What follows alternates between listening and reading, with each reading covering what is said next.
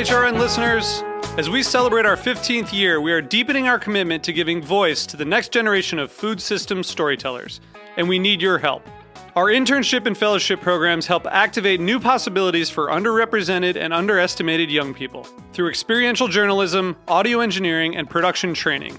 Through these unique programs, HRN helps food equity stewards build essential workforce readiness skills that expand their potential and foster economic mobility. Please consider supporting these critical programs.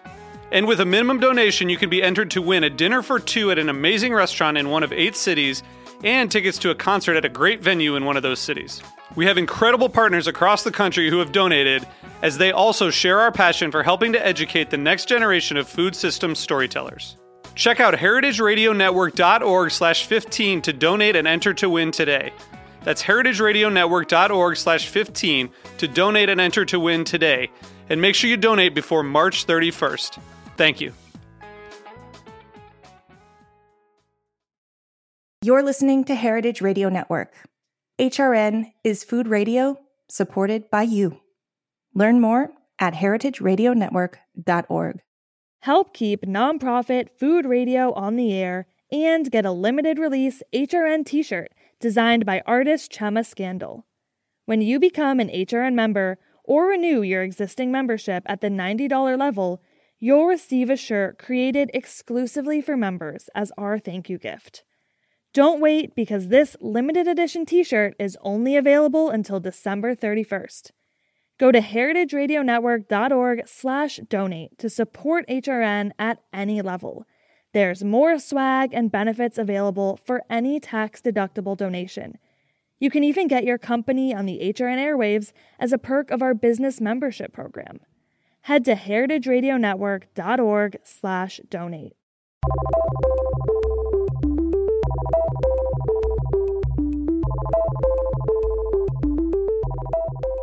April, good to see you. Welcome to another episode of Culinary Call Sheet. Always a pleasure. Always a pleasure, Darren. So happy to be here. And we have an incredible guest, Antonio Diaz from Life and Thyme, who is going to tell us all about his journey with establishing a culinary media brand. Antonio Diaz is a prominent figure in the LA dining scene and media scene and has really expanded with his partner Hector out into the international realm of media and journalism and reporting. He has such a great eye for aesthetic, but more than that, he's got a really great entrepreneurial spirit. I think today it's easy to look at a lot of any sort of brand, but especially with Instagram and TikTok or or even online websites and just be completely intimidated. And what I appreciate about the conversation that we're about to have with Antonio is that he really breaks down how he built it brick by brick and the wins and the losses throughout the years. One of the great things about Antonio is that he comes at culinary media from a journalistic point of view.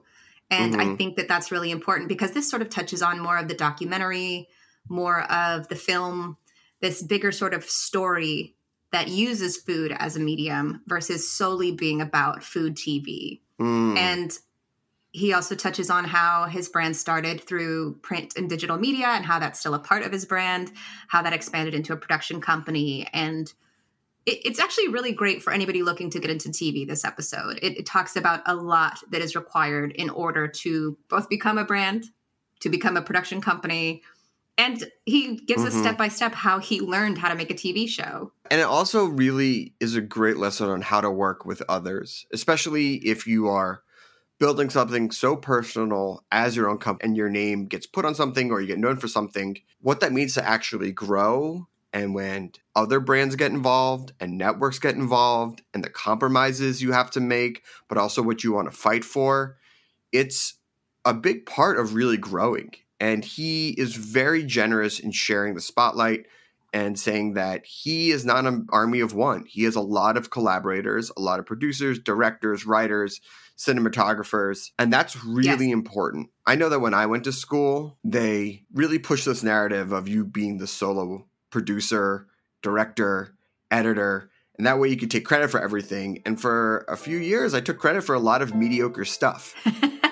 But when I really started to find success and work that I was really proud of is when I started to work with more people and really yeah. build a team and really listen to feedback and take feedback. How do we adapt? How do we grow our business? Because that's the other side of this is that at the end of the day, beautiful plate of carrots is great, but if no one's watching or no one's buying it, then you're missing out on a big part of what this industry is. Not to mention, a beautiful plate of carrots is great, but if you don't have a storyline or a backbone to your content or something that connects you to the community at large, then what are we doing here? And I think that what we all know, those of us who work in media, is that this is a field that is dictated by relationships. And I know you have a mm-hmm. relationship with Antonio, so I'm super excited to talk to him. Do you want to kick it off?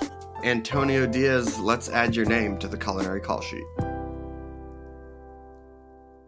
Antonio, always a pleasure. So good to see you, sit down with you, chat with you. Welcome to the culinary call sheet. No, Darren, the pleasure is always mine. Tell us about yourself. How, you know, as a man of many talents, would you describe what you do? I think at the end of the day, I'm a storyteller, or at least like aspire to be one and i'm just such a curious like individual that i just use my curiosity to fuel anything related to art creativity uh, storytelling and filmmaking. But at the end of the day like what i've done is created this production company that focuses on food culture around the globe and it's called life and thyme t-h-y-m-e like the herb and Yeah, I mean, I run it and it's been 10 years and it's been my alter ego, my identity, it's been my lover, my my wife, my everything and I've given almost every ounce of my humanity to it. But uh, it is a publication and a production company at the end of the day. Was Life and Thyme always due to be a publication, or did you always know that you wanted it to become a production company? The production company came after. And honestly, the way it started was just a blog, an online blog, and I think we started on Tumblr. To be honest, it was before before we the real early days of the internet. That was the armpit of the internet back in the day. um, and yeah, so Life in Thyme was just this outlet for myself and some creative friends to document what we were eating because we were just so curious about this, um, you know, bubbling food culture that was exploding in especially in LA and San Francisco and became a place for articles and journalism and editorial. We were just wanting to tell these stories, and writers across the globe were starting to uh, reach out to us and ask if they could contribute. And that's how it slowly became a publication. And then the production company came much later once we started dabbling into um, to videos. When you started Life and Thyme a decade ago, what did the culinary media landscape look like? Did you see a perspective and a community missing? Jonathan Gold was still like the gold standard, but other than that, there wasn't like a lot of like long form mm. food journalism. I started getting like just obsessed with learning about where our food was coming from um, because at the time, like my diet was like fast food and Lucky Charms and like just eating cereal sure, at odd hours. Sure. And then I read Michael Pollan's Omnivore's Dilemma, and that book was an eye-opening experience for me because I, I just like it was like learning where food was coming from, and I didn't have a background in food. My background is in agencies, like web agencies and graphic design, and um, you know working with clients because my company was an agency in the past. So I like I didn't know much about food at all. And the more I dug around, like the the less I found. Like I wanted to know who mm. was who was making this food, who was growing the ingredients, who was cooking it, who were the people behind the dishes, because all I was seeing was reviews and like nitpicking what's on a plate and listicles. So I wanted something of substance. I wanted to know like the humanity behind this industry. So, you know, we're like, fuck it. Like, let's just do it ourselves. We're storytellers. We're creatives. I'm, you know, I'm running around with a, crew of photographers, filmmakers, and writers, anyways.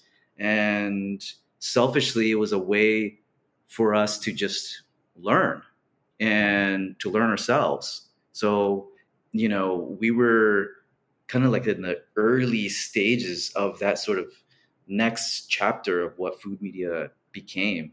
It's one thing to see the whole as you did with the missing stories and the reporting in the culinary or journalistic media field. And there's another thing to start a brand. Did you have an idea of the stories you wanted to tell and the tone, how you wanted to shoot, the food photography? How early was the the mechanics and the aesthetic put into place as you started to bring Life and Thyme to life? So the aesthetic was there from day one. Like it had to be.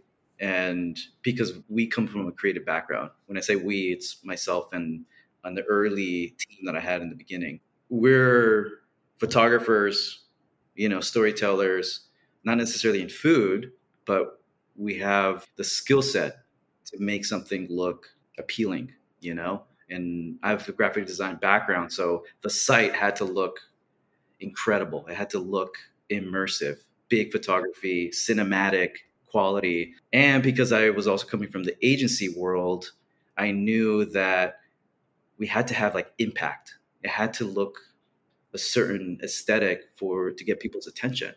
And you know what we were documenting, the type of stories that we are going for, that evolved along uh, along the journey. Because in the beginning, we didn't have a clear focus of what we were documenting. All we knew, which is still kind of the case today, is we wanted to tell human stories.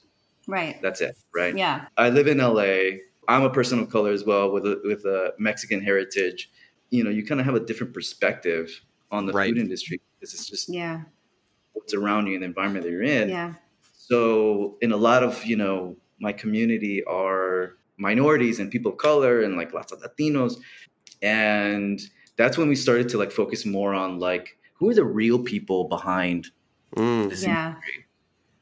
Who are like the real prep cooks and cooks that are in the in the in the kitchen who are the the stories behind the the people out in the field picking the the produce and and and feeding us that started to become like our trajectory in the beginning. Did you know those stories yourself already and it was something that you were trying to shine some light on or did you realize that you yourself weren't getting the sort of stories that touched on like Latino culture or these other cultures and things that you were seeing all around you?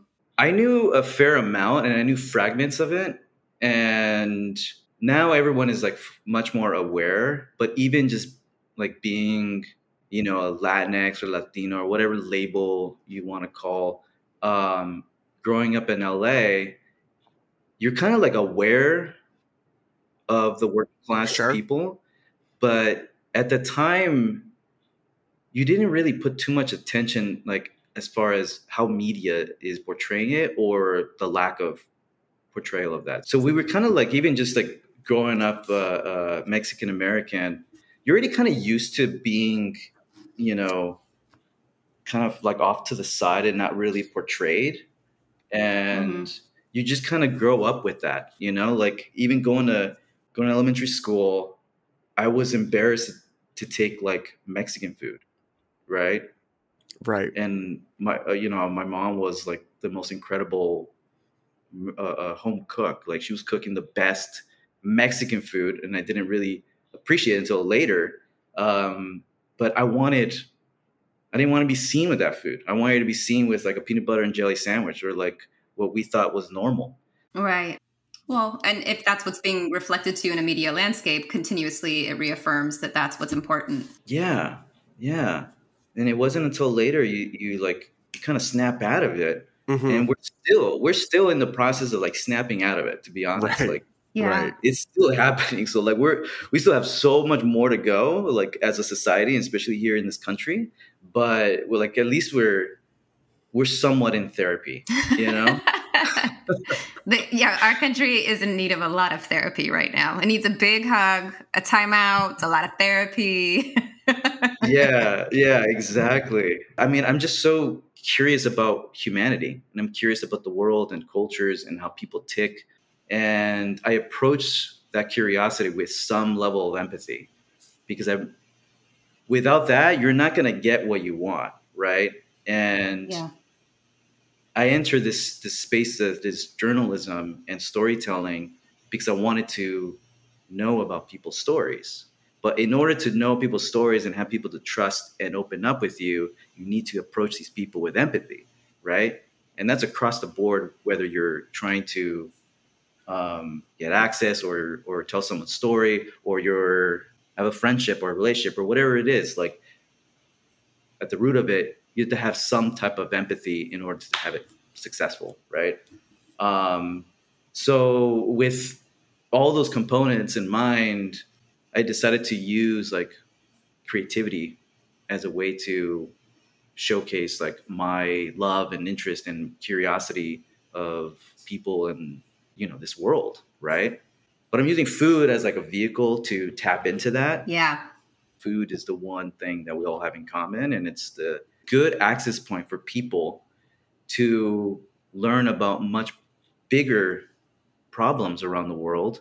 So it's a way to kind of hold people's hands yeah. to bigger issues.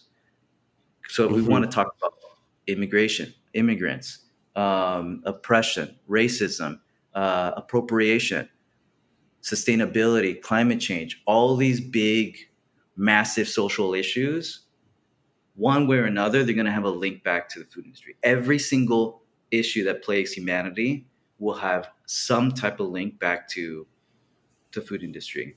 And I'm just so fucking curious about everything.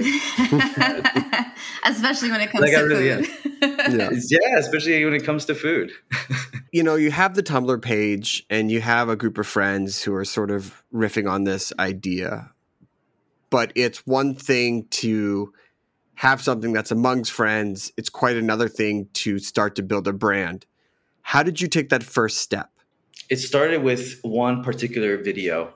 Um, we were doing articles and beautiful photo essays. I was surrounded by these, you know, these incredible filmmakers also. I'm like, there hasn't, you know, I haven't really seen like beautiful short films about the industry, about the food industry. And this was way before there was ever like Chef's Table or anything like that, right? Of course, of course.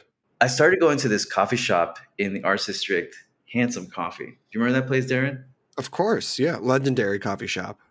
I remember approaching uh, one of the founders, Tyler, Tyler Wells, and he didn't know he didn't know me.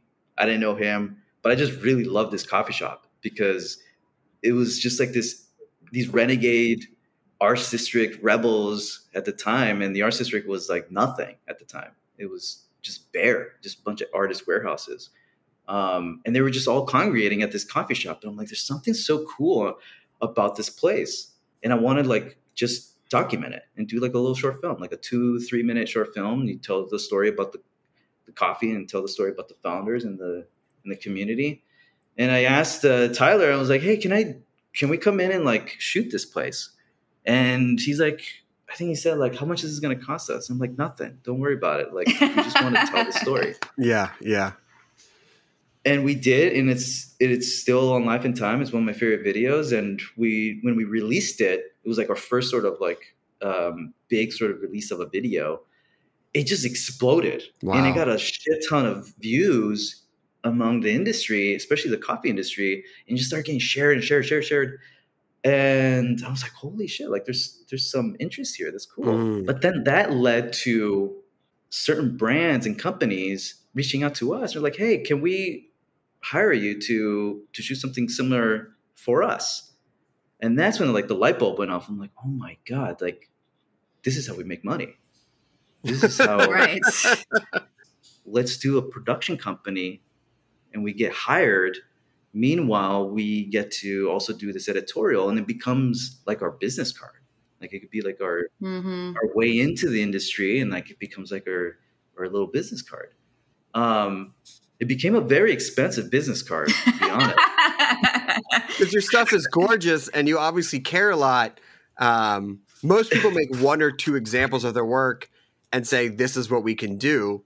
But you were funding the art through the business, which, you know, allows you to grow, but maybe not put money in the bank. Right. Right. Or at least not and for a long time. Not for a long time. And it's the model is is still somewhat the same today. Editorial has like its own revenue stream through like a membership program, but it, it only covers a fraction of Right. the cost to, to make these stories and to cover my team. But I still have the production company, and now it's much bigger than just shooting, you know, short little films for uh, coffee shops. Um, but it still funnels like a huge portion of our revenue from our production company still funnels back to the editorial um, in order to make it sustaining because we didn't take any investors for the past 10 years and it was it was completely a uh, cash flow business for the past 10 years So, what's the model that you use, Antonio, that's been helping you for all these years? basically we're work for hire for brands to hire us to shoot um, video content. And then that opened up to create um, branded content for brands get into publishing for brands. Like we came out with a few different books for other companies that represented like our sort of editorial aesthetic and feel. So we became like this go-to spot for a certain type of aesthetic Mm-hmm. and it was like this high-end cinematic beautiful photos uh storytelling mixed in with like editorial Right. and we were like a basically we're like a boutique uh, production company mainly working with brands in um, in the food industry but then uh, one of their I, I don't even know she was like an associate producer or like an assistant producer um, was a fan of life in thyme showed life in thyme to their uh, chief creative officer and they invited me for a meeting and i came by and at the time they didn't really have any food content on on um, on the local station here in los angeles and they asked they were like hey what, do you want to develop a show with us and i was like my god like here's a network coming to us Right. to Right. develop a show you know like it, they sent us a cold email That doesn't happen. That does not happen. it doesn't it's- happen It doesn't happen. People No. don't. Networks do not come knocking on your door and be like, "We like your short form video. Would you want to make a long form episode for us?" tv show that's an episode, on series. broadcast a series on Yeah. broadcast that will run nationally. and it's not even streaming. It's like we're gonna put this on broadcast. Like you have to like turn on the television, you know. How many years into life and thyme were you once this deal happened? That was uh 2000. I started uh, started Life in Thyme in 2012, and then KCET knocked on our door at 2015. Wow. And at that point, how many films had you made? Was it still just the one, or how much content had you been creating at this point? like 10 Wow. like three minute four minute films and then we had uh, we were publishing content every week from people around the world just like different writers and contributors and photographers but as soon as uh, i mean i give a lot of credit to pbs socal giving us like a chance um, because that changed everything for us like once we started working in tv Right. that opened up the, the doors to so many other opportunities With I'm super grateful Yeah. yeah.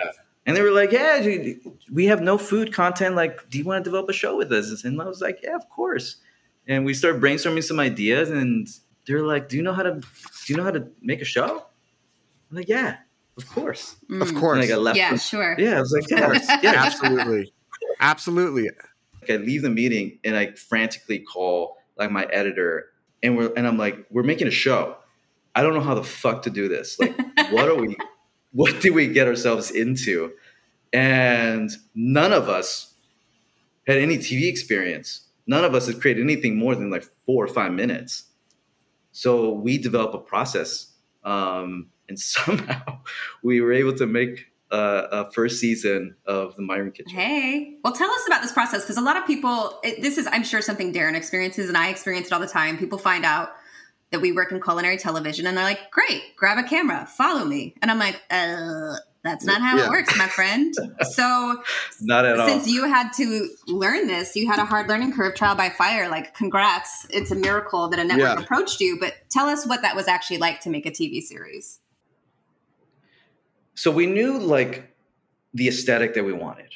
We knew that. We knew how to get that aesthetic, which is like the cinematic high end. So we we know how to how to shoot, but the structuring a show and the story development and how you piece it all together, all that was very new to us. So what we did was I sat down with my editor at the time, Steph Ferrari, Um, and she was our uh, senior editor at Life in Thyme. Mm-hmm. And I sat down with her and we're like, well, we have to develop a process. What if, what if we just treat this like editorial? What if we mm. just treat this like it's, uh, you know, we're making a magazine, but we're making a show. So we put a lot of effort in the writing process, the research process, the the writing process, and like the pre-interviewing process.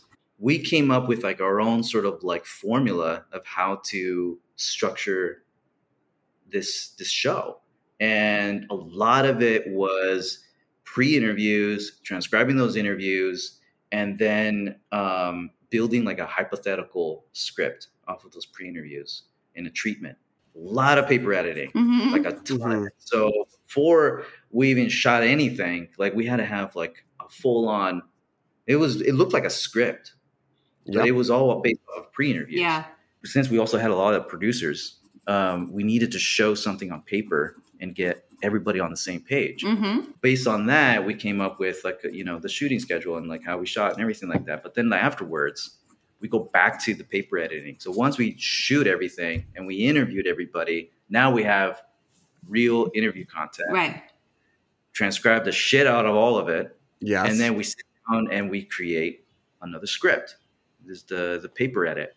That process we were so anal about it with our directors. As you should be. As you should be. I mean, we had such a like journalistic process. Sure. That a lot of these artists, these directors that are more like artists, yeah, they love to just kind of, well, you know, we'll just let the camera roll and like we'll just see, you know, sift through the the edit. And, like, nope. Yeah. Not in food, baby. And being like the and, being the timeline and just kind of like let's see if this works in this. No, dude, this is journalism. Everything needs to get transcribed, and we have to piece everything together with like a theme and like write it all out, write it all out. And it and I don't want the editor to touch this thing until they have like a full on paper edit. And yeah. editors thanked us. I mean, that was the one thing that like our editors loved us because we would just oh, give them this, this straight up like paper edit and they didn't have to be like, well, let's kind of figure this out. There's a there's a there is a little bit of that, of course, of, of course. course, but you know, at least you have like a blueprint and a foundation. But that writing process, we still do it today, and it is a brutal, grueling process. Unnecessary. So necessary. How does food fit into that? Because you were talking a little bit about the research, the pre-interview, all that stuff. But because culinary media is its own beast, like we know we have to not just break down the scripts, like you're talking about pre interview, but we have to actually treat the food like a talent too. We have to understand how it's made, where it comes yeah. from, why it's relevant. Can you talk to that a little bit? The food is is its own character, and the food um, defines where we come from in an environment and our culture. Yeah. So when we're shooting like someone cooking like, how can we dramatize it? Yeah. We're in documentary, yes, but the stories that we're telling is almost like a heightened sense of reality. The mm-hmm. stories are true, and what we're hearing is reality and human. So we play with the camera, we play with the the the movement, the light, the moodiness, the color yeah. grading of it, the music, my God, like we work oh, with, yeah. at least with Migrant Kitchen, we work with incredible, incredible composer. The journalism needs to be at the forefront because that's what documentary is. But how we consume it needs to feel emotional. And how you make mm. content emotional is the aesthetic and the music. Yeah. Those are the two elements that make content emotional. Yeah. Outside of like hearing someone's story. But even hearing someone's story, how you edit it and how you play with the the delivery is also important. But music for me, my God, like, it's like film. But you also said when we had our pre-interview, which I loved, you said yes, there's journalism, yes, there's ethics, yes, there's creativity, but at the end of the day, I'm an entrepreneur. And mm-hmm. I think yeah. that this is something that's really important because a lot of indie brands do get lost in that aesthetic sauce. And we're trying to explain how complicated and how complex it is to make a brand. So yeah. bring us on into that, Mr. Entrepreneur. I know you've had to pivot. I know you've like blood, sweat, and tears. the first thing you need to do is learn the art of interviewing. Mm. Learn the art of being a conversationalist. Yeah. Number one. Without that, you can't really do, you can't be in documentary. You can't be in editorial. You can't be in journalism. Knowing you can't build a business, you can't build a brand, know how to talk to people. You adapt how you talk to each type of person. If you're interviewing for a story, if you're going to be talking to someone that you know has like a very uh, difficult story to tell, you have to approach it in a different way. If you're going to be talking to a network, a producer, a potential client, um, you're hiring, you know, a director or a composer, you constantly need to change the way you approach that conversation and know when to change the conversation. So at the end of the day, like just just learn how to have a conversation with anybody and just keep it going, keep it going. And once you understand the elements of what makes a successful conversation, then you can just apply that to, you know, building a business or getting a story or pitching. So number one is like just be a good conversationalist. And two, decide what you want to be in building this brand. Do you want to be the founder? Do you want to be the producer? Do you want to be the editor? And if you just want to be one of those things, we'll find a partner, find someone else that could fulfill the other the other um, components. And at the end of the day, like I'm a founder, and that's that's my mentality. That I'm an entrepreneur. Um, but if you don't have that natural sort of spirit, because not everybody has it, yeah, um, and that's totally fine. Mm. If you don't have that, find someone that does because it's going to be a lot more difficult to build a business without that component. Um, so if you want to build a business, you got to have the entrepreneurial grit. If you have it, it's like a drug. Like there's mm-hmm. no other way. Yeah. There's no other way to live in this life.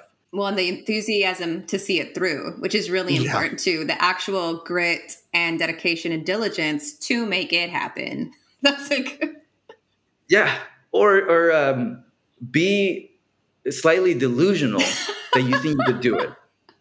Right? Like you got to be a little crazy. Number one, delusions of yes. grandeur.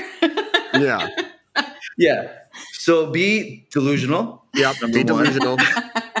be delusional. I'm like the C plus student that hires the A plus students, and that to me, I'm like that's who I want to be.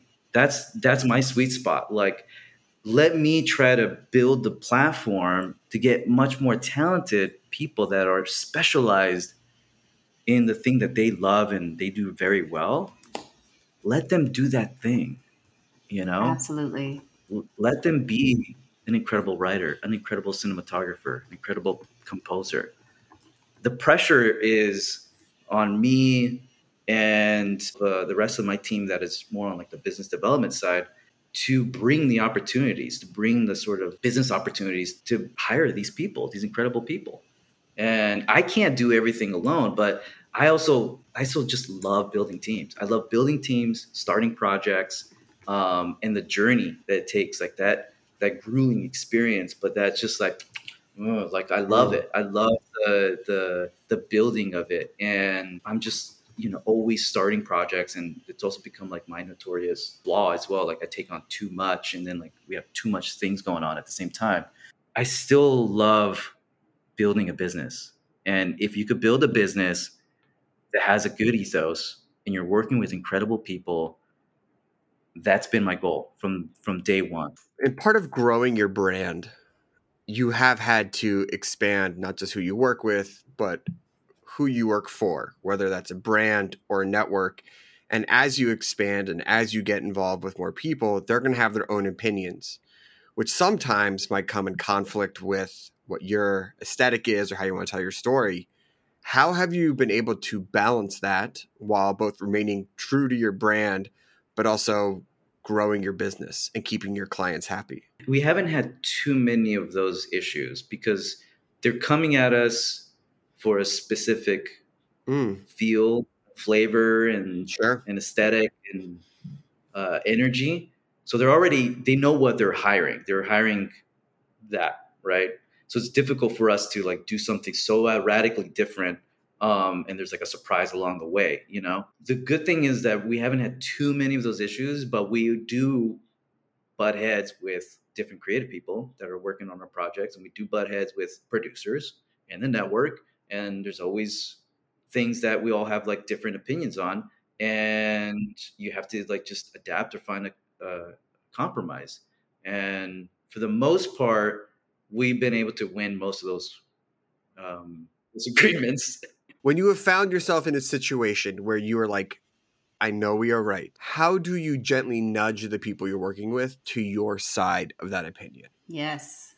It all comes down to the delivery, hmm. but also hearing them out and not putting too much like pressure on the problem and like making it seem like it's actually not a big deal. Like, guys, it's really not a big deal. And most problems are not a big deal. Most things that happen in, in like on our on our day to day lives is just really not a big deal. So I think it's a more of an attitude to kind of diffuse the situation. Mm-hmm. Um, mm-hmm.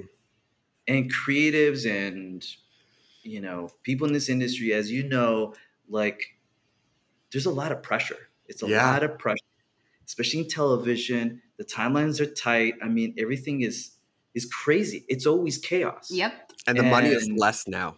It's less money, money, less time, and more higher fear. expectations. Yeah. Yeah. And people are expected to put on like 10 different hats yeah. and yeah. work all hours and it's just a lot of pressure. And anything that goes wrong, like it's one little thing, it starts this massive fire, right? And like as I aspire to be a team leader and be someone that kind of I need to take these projects to the finish line. At the end of the day, the buck stops with me. Like right. Mm, every mm-hmm. project, like my reputation, everything relies on me to get it to the finish line. But I also need to, you know, help my team get to that finish line in a way that is the smoothest ride possible. And it hasn't been perfect and, and I've long, along the way I've learned how to communicate and cooperate with my team, how to cooperate and communicate with producers, with the clients, with networks, and people that hold that they're above like our hierarchy, but also the people that uh, I manage. It all comes down to how you communicate with people. Always. And yeah. always. Mm-hmm. And sometimes it's not a big deal. Not a big deal and yeah. how do you provide that support and that empathy to try to make them feel hey we're all in this together like this is what needs to happen or or tell me what do i need to do to make this better um, well that's a great question because you said you adapt a lot so what are some of the landmark ways that you've had to adapt as a brand over the last decade we had to adapt just like with how quickly media consumption changes. Mm-hmm. And so from a business side, I feel like every every week we're like, okay, so people are now consuming this other thing, and now they're consuming it this way. We're also kind of like we don't jump on trends immediately. Like Life in Thyme hasn't fully evolved too much. Like we've adapted, but we've also remained smart and true to who we are and our ethos and our mission and our aesthetic because we kind of want to like see it out, but also like retain our sort of reputation in the industry, which is like you have food media and then you have outliers, life and thyme, these like crazy rebel kids like doing their beautiful thing, you know? Mm-hmm. And like I kind of like being off on the sidelines. Like I like mm-hmm. being mm-hmm. outliers and like, you know, this this this reputation of like, oh, that's life and thyme. That's that looks so life and thyme or like that's that's their thing um, but we've also just had to adapt with like how we work with people and how um, we try to value our team or bring on new directors or people that we work with that are not part of this industry. And like how do we work with them to kind of like bring them on board but also value what they're bringing but not completely disrupting what we have. What you've but built. also like bringing a little bit of that flair of like what they bring to the table. You you just see like how food media or food uh, shows are changing too um, they change and they're going to be one thing and then like we're back to food competitions yeah and that's like the thing that everybody wants now you know. Um, so we kind of have to play that game. Like, well, we want to innovate and do cool things, but then you have to also meet in the middle to find something that's also safe for the client or for the network. Um, if it was up to us, we would be always on the fringes of of the of artistry, but we would make no money. So we kind of have to meet in the middle of like, hmm. well, way find a way to make like make it work. You know, yeah. like Migrant Kitchen, we wanted that to be like very heavy handed. Like, sure, of course, uh, serious stories and like you know I wanted tears and like pure entertainment it was just like it's like heavy shit, you know, like human yeah, stuff, yeah, yeah, you know, feelings and emotions. And um, the networks had to tell us, like, hey, hey, hey, come on, guys, like, reel it back in. We still have to tell the story about food. Like, this is still a food show. Yeah. And they would always like the question my uh, executive producer Juan Devis would always shout out me was legend in the game. Yeah, he's a wonderful. One guy. of my favorite. Wonderful. Legend. Yeah. Um, he would always say like, "Hey, what's the story behind the dish? Always yeah. like it was always the question. Like, all right, the guy's cooking this dish. What's the story behind the dish? And it's always like, okay, yeah, the, the food also has a story and it can be beautiful and storytelling driven. But yeah. we sometimes get so caught up with like human emotion and like the human story that this is still a food show. So we we we can't lose focus of like who's consuming it and how do we make it marketable as well yeah it's very important i mean the good thing about food is that it is universal the other great thing is that it is so subjective and mm-hmm. you take that path that bridge food and like walk it pretty much anywhere but you have to keep it yeah. in sight and as you said earlier use it a little bit to cushion the the bigger cultural references we hope to make as we push that content out totally yeah so, as you have now existed for a decade and you've established yourself as one of the unique and leading voices in the food world and community, especially in LA, but beyond, what does that community look like? Like, what does Life and Thyme as a brand look like? Has has it grown into the expectations you had had for it, or is it in somewhere you didn't even expect it to go? I feel like it's already take on like a life of its own. It's mm. I thought this was just going to be a thing in LA, and our our community spans across the globe. Like LA is definitely the largest of our people, but it's become so much bigger than just like LA and the people that consume it. And it's not necessarily just like the food industry either. It's people outside of the industry that are now consuming it. And that to me is what makes it so special because, and we've talked about this before, like food media sometimes feels like it's for food media. Mm-hmm. And, mm. and, I've, and I don't, and it's so hard for me to consume it. Um, and I really don't anymore. Like I don't, I don't read what's, what these other outlets are, are writing because it feels too like insider baseball or like it's too like it's just we're talking to the cool kids that know about all the hip restaurants. It can feel very sure, gatekeepy. Very gatekeepy. Yeah. Which is why we started this show to get rid of that gate. get rid break down that gate. Yeah. Yeah. Break it down. Yeah. With life and thyme, we're tapping into creatives that have nothing to do with food. We're tapping into academia.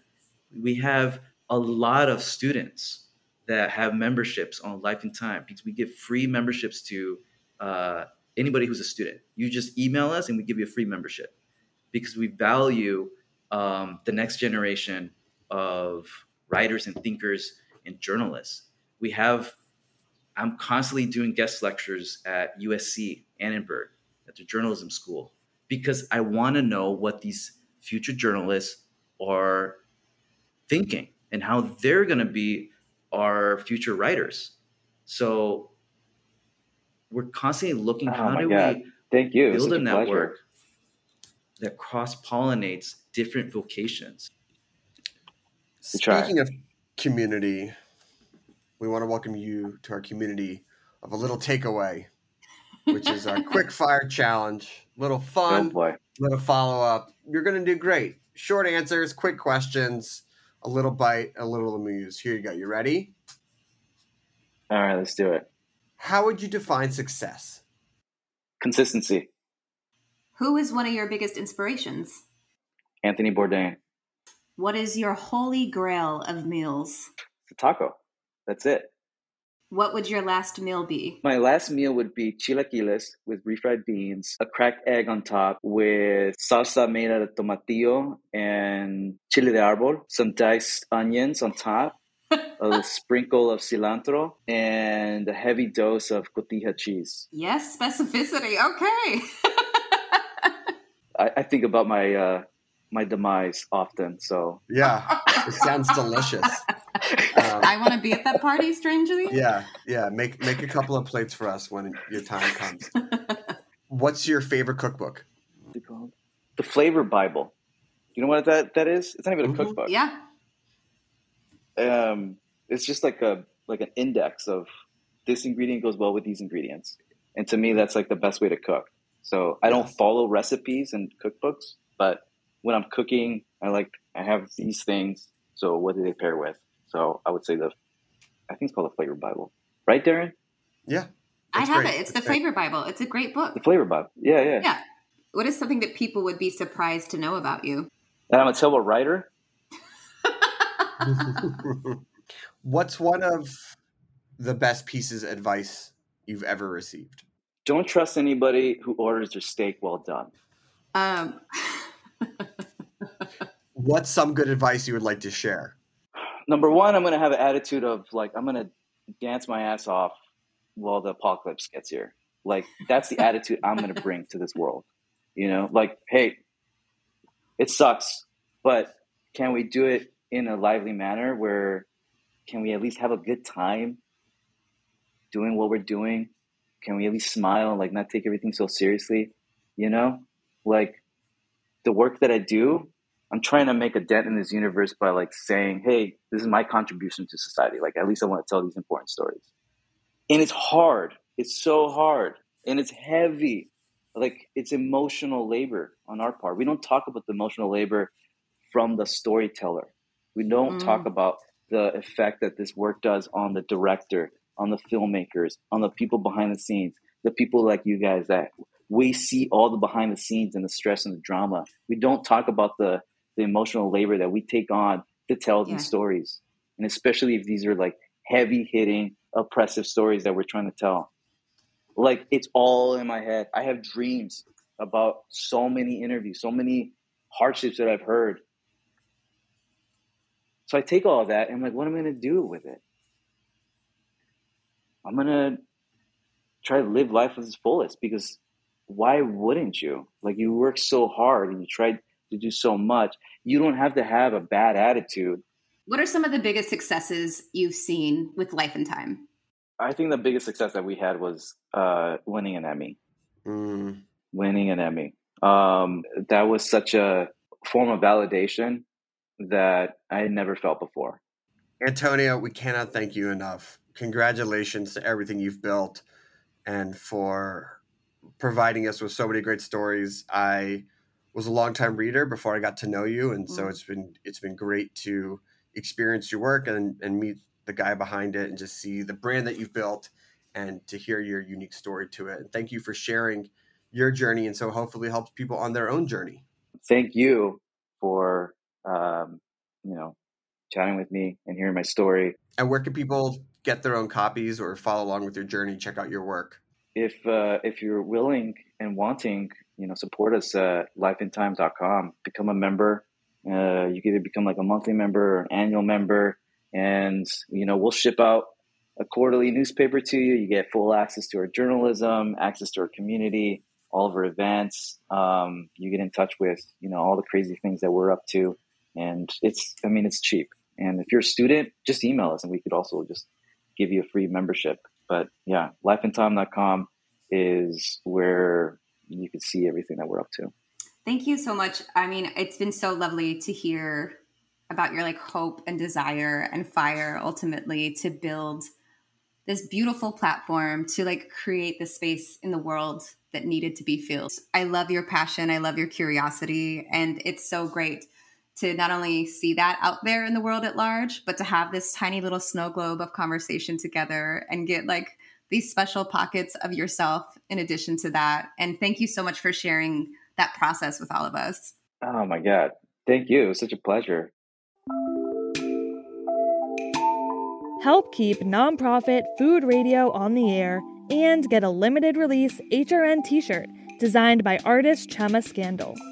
When you become an HRN member or renew your existing membership at the $90 level, you'll receive a shirt created exclusively for members as our thank you gift. Don't wait because this limited edition t shirt is only available until December 31st. Go to heritageradionetwork.org slash donate to support HRN at any level. There's more swag and benefits available for any tax deductible donation. You can even get your company on the HRN airwaves as a perk of our business membership program.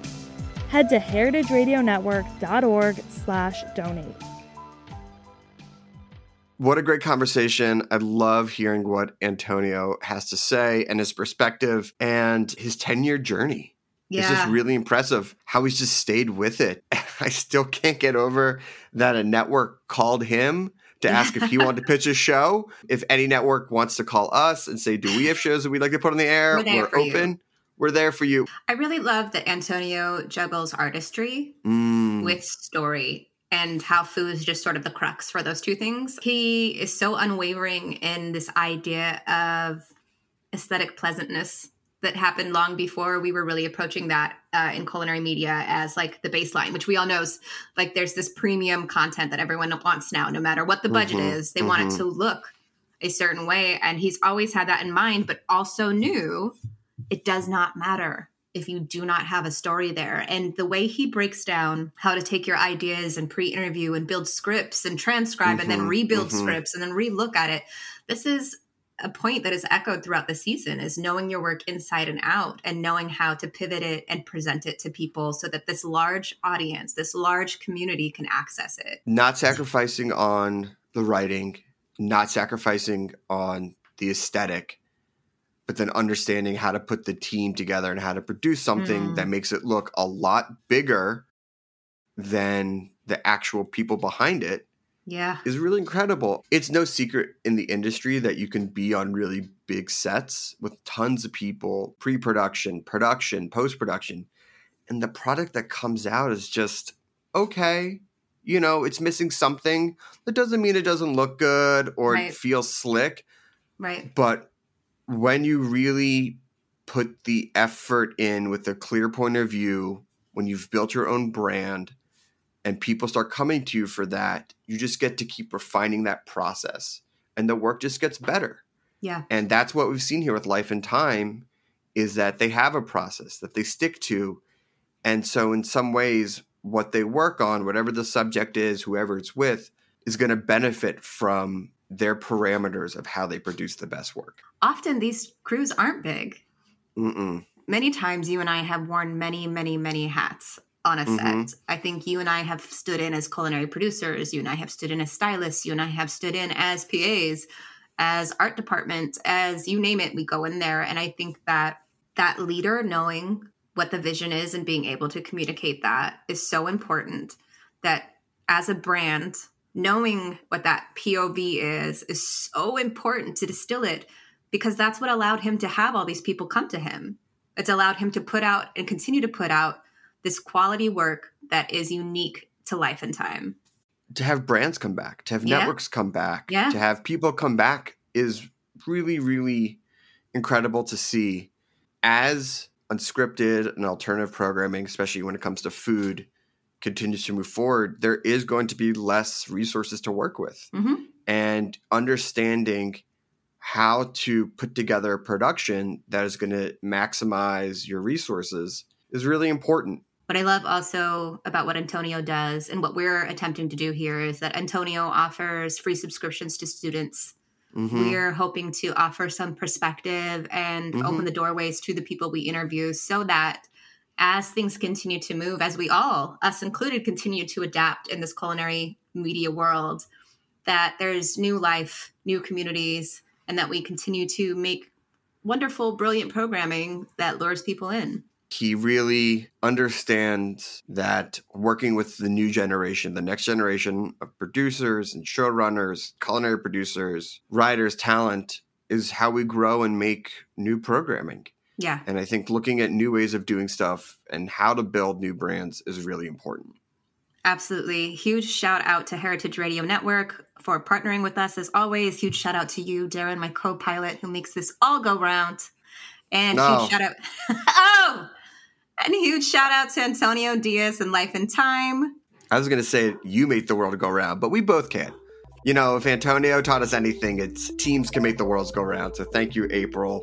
And thank you to everyone who tuned in. We are so excited. And congratulations, season one. What a blast. Thank you to all of our guests. We really appreciate it. For everyone who stopped by and added their name to the culinary call sheet. This show is powered by Simplecast. Thanks for listening to Heritage Radio Network, food radio supported by you. Keep in touch at heritageradionetwork.org slash subscribe.